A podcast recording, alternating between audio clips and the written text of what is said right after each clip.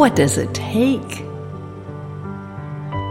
to be wholly committed and to nakedly face what this world puts on your plate? To surrender to God's will and with a peaceful warrior's strength, fight to do what's right,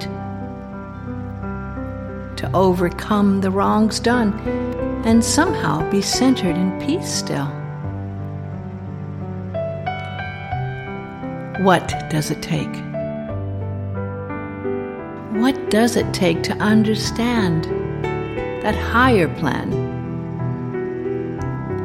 and see how far we must go to get there for God's sake and the sake of all women and men. Can we call upon our heroes and see if they can stand and replace the comic book version, that archetype of the commercial brand? What does it take, Lord?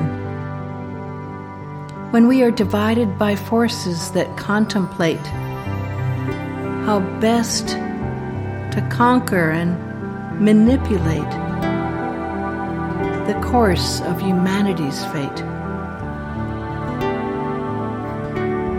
What does it take? What does it take?